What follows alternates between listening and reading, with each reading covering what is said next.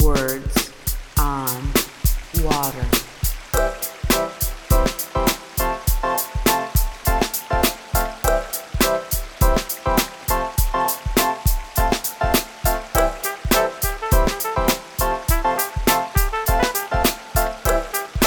Words on Water.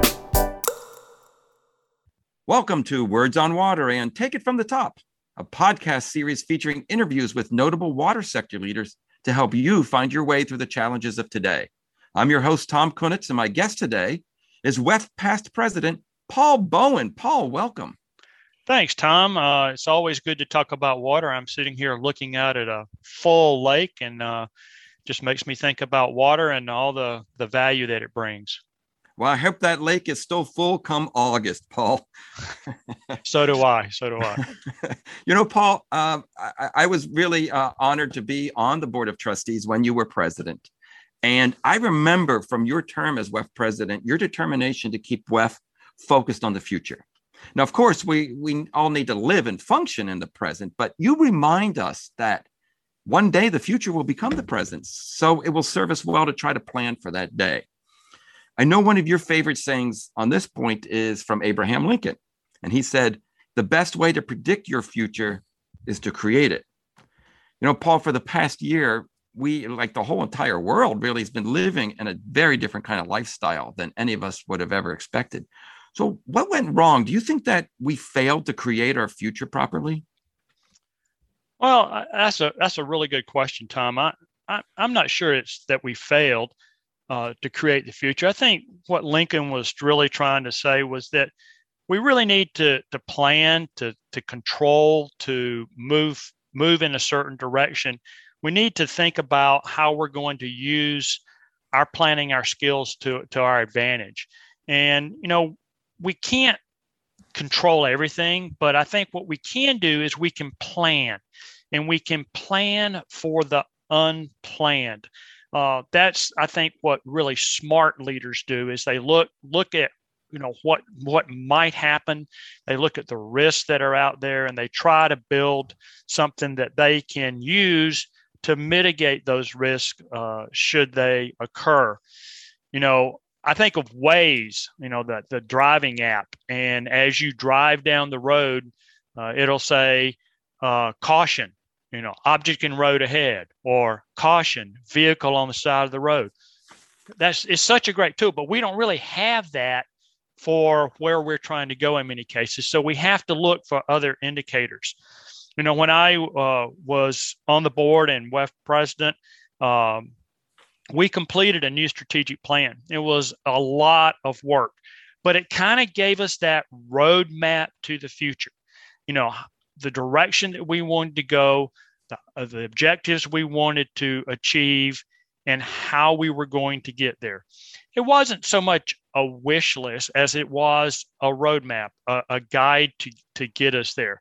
And if everything went right, we would probably hit there. But as we know, you know life is imperfect and things happen and things pop up so we have to be able to plan for what what might be ahead you know one of the things that wef had done was that they had done a risk assessment and that the results of that came in when i was uh, on the board and president and so we were able to look at those risks and try to look at what were the key things that might cause us to derail and to set up mitigation plans for those.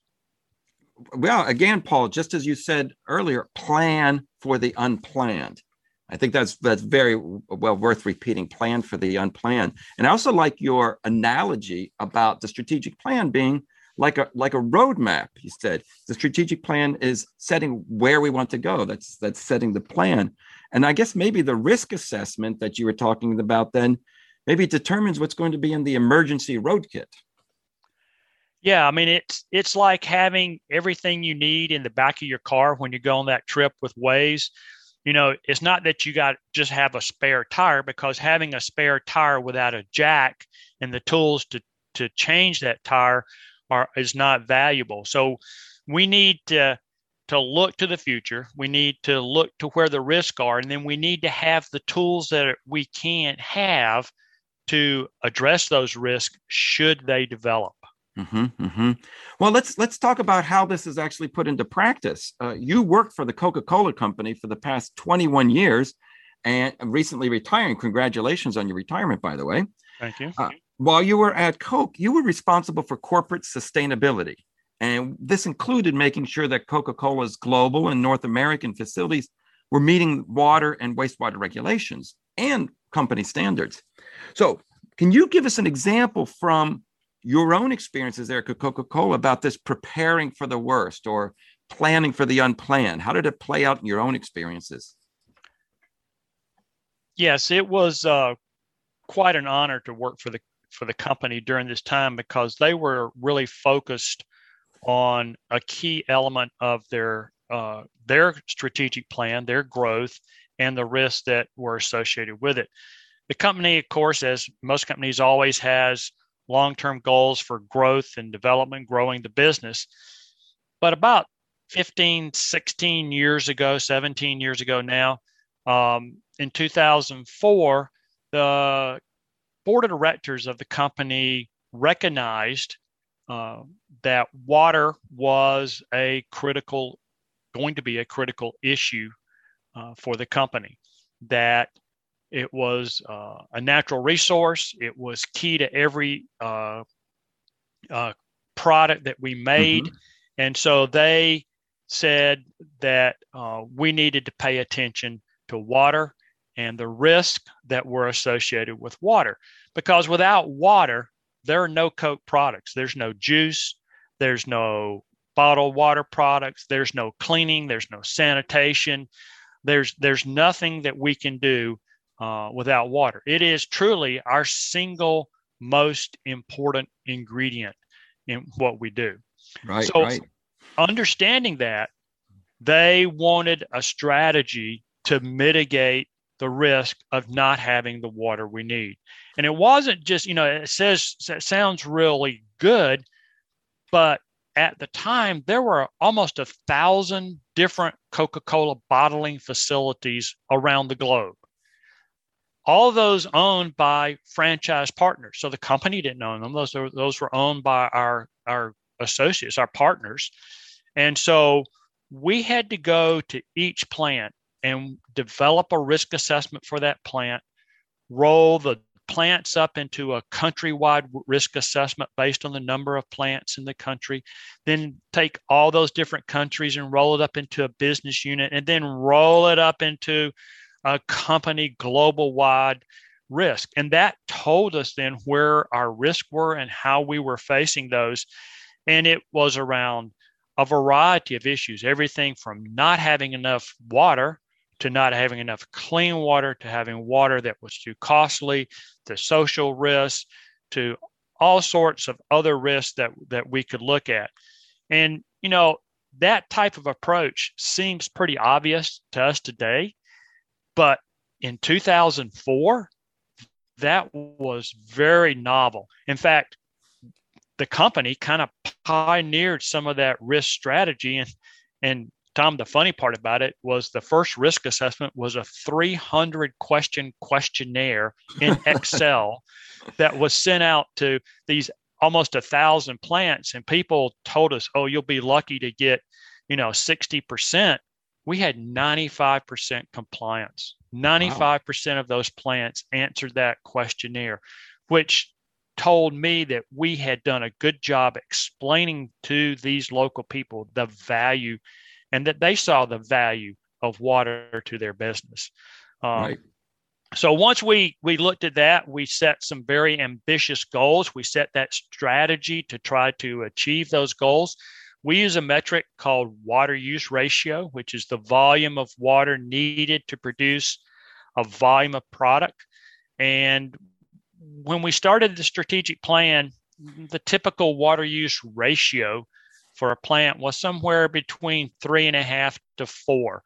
So that would be three and a half to four liters of water to make a liter of Coke.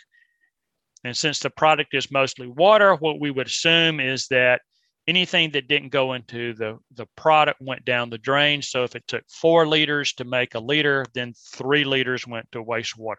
So we were losing a lot of a lot of water. And we didn't really want to do that. We wanted to reduce the amount of water that we were using so that more water could be put into product. So more water so we could grow the business more. So we set out to re, redo to reduce that that limit. We had several goals. Those were done in uh, those goals were set in conjunction with partners as well as in with conjunction with uh, NGOs. And we really did some detailed work going in and looking at where water is used in the manufacturing process and how could we then reuse water in that manufacturing process over and over again? How could we become more efficient in doing some of that work?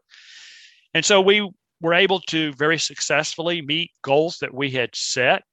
Um, and when i left the company the water use ratio was just below two to one it was like 1.89 liters of water to make a liter of Coke. And that was a significant achievement. You know, I like to say that the tipping point was that when we went below two, for the first time, we became a beverage company. That prior to that, most of our water, most of our main ingredient, most of the what we made was wastewater. And so we were able to go below two, and most of the water went into product. So we truly became uh, a beverage company. Well, Paul, that, you know, when you put it in those terms, you say prior to that, you know, we really were a wastewater company. It, that's what really causes people's eyes to open and say, my goodness, we, we need to do a better job at this. And, yeah, senior man, senior management didn't like me uh, making that statement. But what a tremendous accomplishment. I mean, this is a great example of commitment to, you know, honoring and recognizing how precious our resources are and, and getting your water use ratio to below two to one. This, this is like a cause for celebration. Oh yeah. I mean, we had, uh, we had a celebration for it. We did, it was, it was uh, a big accomplishment. We accomplished that uh, in the same year that we went, uh, that we uh, replenished we exceeded our replenishment goal of 100%. So we uh, became a water neutral company, and there was a huge celebration around getting the water use ratio below two, uh, exceeding our replenishment goal, and and all those things. And it it really validated to the people who had worked so hard that their work meant something to the company and that they had that they could see that there was uh, a genuine appreciation uh, by the by leadership for what was being done. Yeah, and that's and Paul. That is a very important part. Since we're talking about leadership, that's an important part of leadership is to celebrate your accomplishments. Celebrate, set a goal, celebrate it, and then set a new goal uh, and exactly. move on. So, okay, so uh, back to your story. You told us about the strategic plan. You set your roadmap of where you want to be, and boy, you you really accomplished this trip. It was a tremendous amount of work, but you did your cross country trip. So you had the roadmap. Now, how does this emergency road kit come into play? This this uh, risk mitigation plan. Yeah, well, you know, as you as you look at that risk mitigation plan and identify those risks, you have to be able to uh, address those as you move along. And you know, we had to ask tough questions. We had to ask, you know, what are the drivers for water use? What are the barriers to limiting water use? What could go wrong? You know, what are the consequences if something goes wrong? It, that's a, and it's probably not if, Tom, but it's when something goes wrong because it's never going to be smooth sailing. So those were all keystones in this risk plan. I mean, you know, we wanted to reuse water. Well, what if the regulators said no? Or what if consumers didn't like that idea? So we had to set up and plan what we were going to do you know, I think one of the big things was, you know, what do we do if we're relying on alternate sources and there's a power failure and the power goes out? We can't pump, you know, it's more than just lights, it's machinery, it's water supplies, communications, it's all these things. So having backups, having alternate ways to achieve that goal should and when something happens are important. So, Paul, what you're describing there really is about resiliency of infrastructure, and uh, which is a topic that that WEF has put on the forefront of, of, national priorities when we're talking about water and wastewater infrastructure, and and rightly so, because if you don't have water, you know nothing else exists. You don't have energy, as you were talking about. You don't have food, no health, and so on. So, Paul, tell us about your experiences at Coke during the pandemic over the last year. So, how did the company react, and and was this risk management plan useful? Yeah, it was. It, first of all, the risk management plan was quite useful, um, and it was useful in the sense that we were prepared for a lot of different scenarios that that might come up. So when the virus hit in March of last year, uh, really kind of full force, you know, there were a lot of businesses that immediately shut down. Think, you know, think about all the fast food chains, all the dining re- restaurants, all the dine-in establishments. Well, that's a huge part of our business. It's called the on on-premise sales, uh, on-premise consumption. Uh, those that volume of sales, that volume of consumption, went fairly flat line. Uh, there was still some, um, but very little. So that segment of business, our syrup production uh, business, uh, went down significantly. On the other hand, at home consumption went skyrocket. Juice, mm, milk, right. soda, water, all those things were, were going up. So we had these two dichotomies. One side of the business is doing very little, the other side is is going like gangbusters, which presented a problem. On the side where there was nothing or very little happening, you know, 25% of the volume or 25% of production, wastewater flows went down dramatically. Water consumption went down dramatically. And we had to uh, address those. Uh, we had in some of our countries, foreign countries, our, our bottlers completely shut down. So wastewater plants I mean, wastewater completely stopped. Mm-hmm. So the the issue that came up is what do we do with these functioning wastewater plants that were uh, that now had significantly reduced or no flows, and so we had some plans in place for you know mitigating that type of risk, but we then went and helped develop specific plans for shutting down or reducing wastewater flows in these plants and for do, and for water treatment how do you now treat 25% less volume? We we had to address that issue as well. And then on the other side we have plants that we're now seeing 125 150% of their anticipated flow because their production was so high. And how do we ramp those up? And and those were a little easier because we had anticipated growth we anticipated what we would do. So we just kind of flipped the page on what those plants would do to, to set up but it all revolved around being able to adapt to new conditions. What were the conditions that we had and what could we do? What do we have in our arsenal uh, to move those? And so you know it allowed me to talk to plant managers allowed me to talk to environmental coordinators and say you know where's your plan? What have you done? What you know where are you and how can we take what you have to move forward? I mean it wasn't necessarily starting from scratch each time each time but it was taking where they were in their risk risk mitigation and moving forward with that uh, there were a lot of times uh, there were things that we didn't anticipate uh, and we had to make sure that we worked with uh, our, our facilities and, and their counterparts and municipalities to make sure things went well. But all in all, it was uh, a good a good opportunity to take the risk mitigation strategy and the risks that we had identified and use them to to move forward with plan with either plans that were in place or to develop new plans to meet risks that we faced and Paul, it's very, very impressive the uh, example that you're telling here because you're talking about adaptability, and you had to adapt to two different extremes that were completely opposite.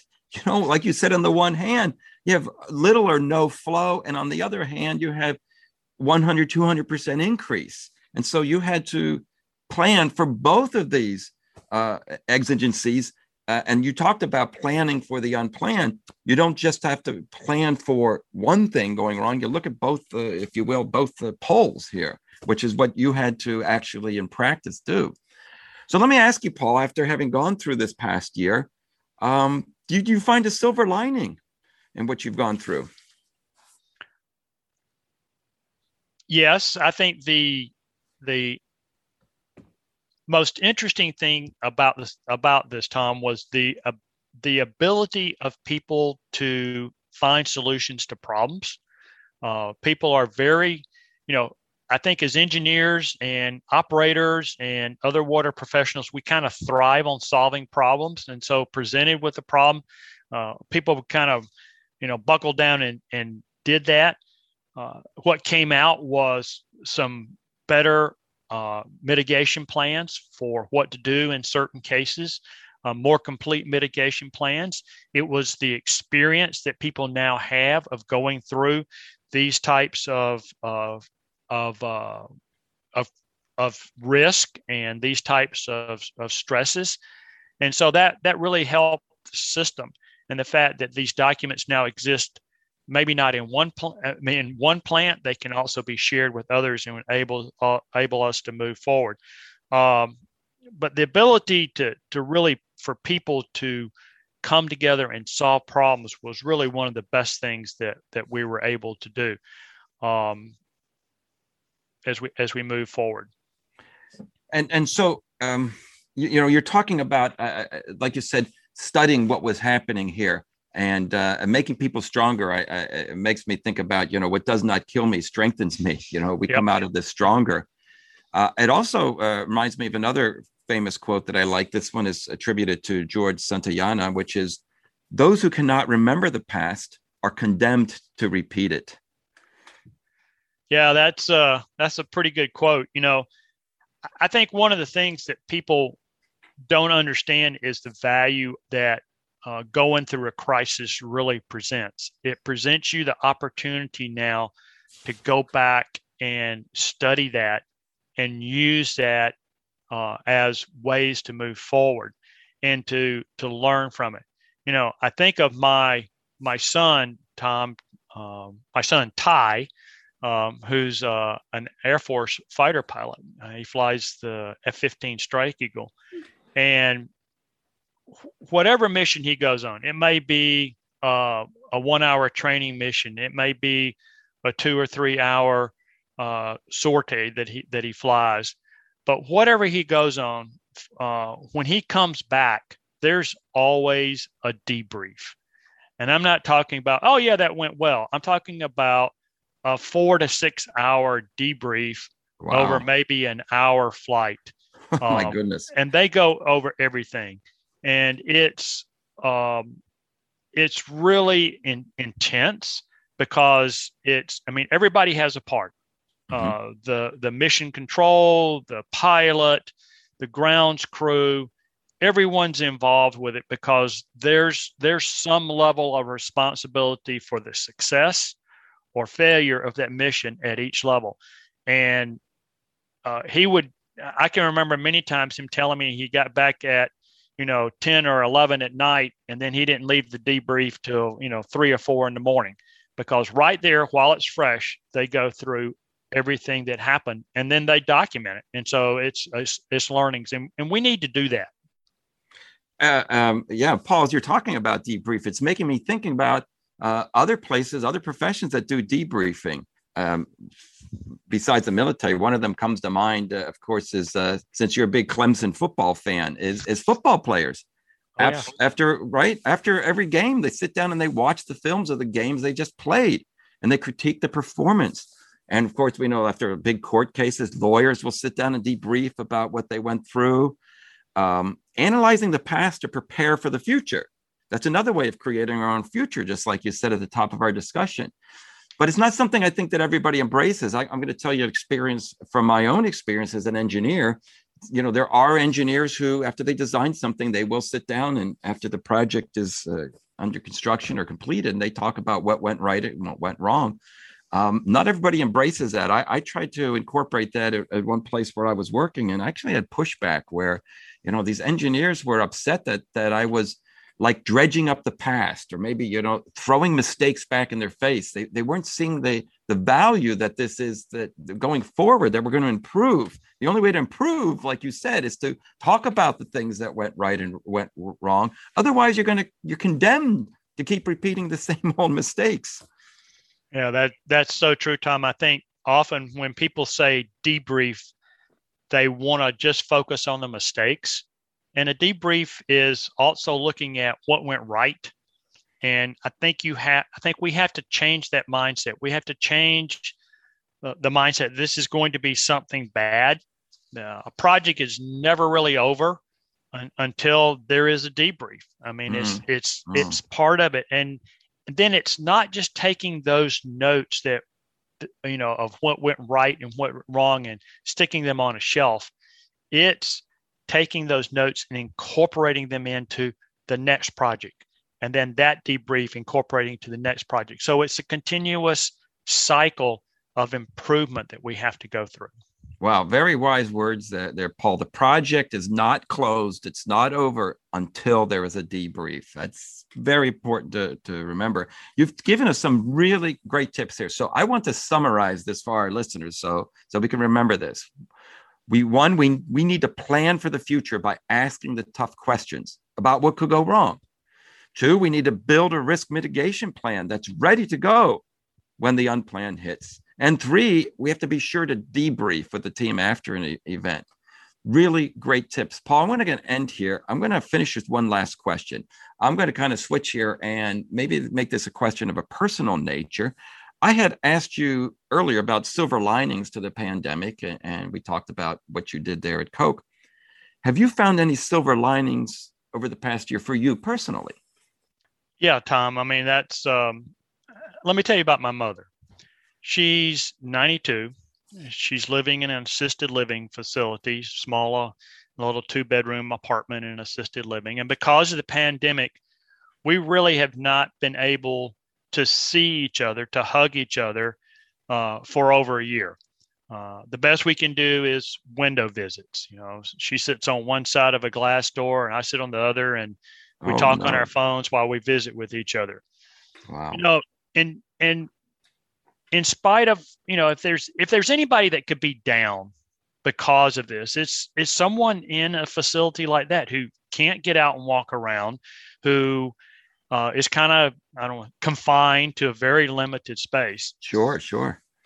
But each day she is as cheery as can be. And she said you know i asked her about it. I said, you know what you know what how can you be so cheery? She says well each morning I wake up and my goal for that day is to cheer someone else up. Hmm. She has told me of people, and I've gotten notes from people that she's just contacted out of the blue. Former piano students that she taught, uh, former colleagues in her piano teaching business, um, just friends from over the years that she's just picked up the phone. She found their number and somehow and gave them a call or sent them an email. And these are people sometimes she hasn't seen in years. And she just said, Hey, I just wanted you to know I was thinking about you and I hope you're having a good day. And here is a person, like I said, who has every reason to be unhappy, but she spends her time making other people happy and that cheers her up. And so I just think if we all took that approach to pick one person each day to cheer up, even if we didn't have the coronavirus going around, you know, I think it would make us all, it, it would change that person's day, but I think it would make us all change to be the better. Wow, Paul, that's that's really a beautiful story, and it's a beautiful image of your mother, and, and demonstration of her faith and her strength. And you know what? It's very inspiring to me to to go out there and cheer up somebody today. And like you said, it doesn't matter, pandemic or not. This is something that we could do all the time. Well, Paul, you've really given us some great tips about preparing for the unknown and managing risk. And uh, very fascinating as you uh, pulled the curtain back a little bit on the behind the scenes at Coca Cola. It's been fantastic having you on this podcast today. Well, thank you, Tom. It's uh, been great being here. Um, I think the important thing is to keep these conversations going on how do we plan for the future. Absolutely. This has been Take It From the Top with your host, Tom Kunetz, asking you to keep listening to WEF's Words on Water podcasts and to our next episode of Take It From the Top. Until next time, be positive and stay negative. Words on water.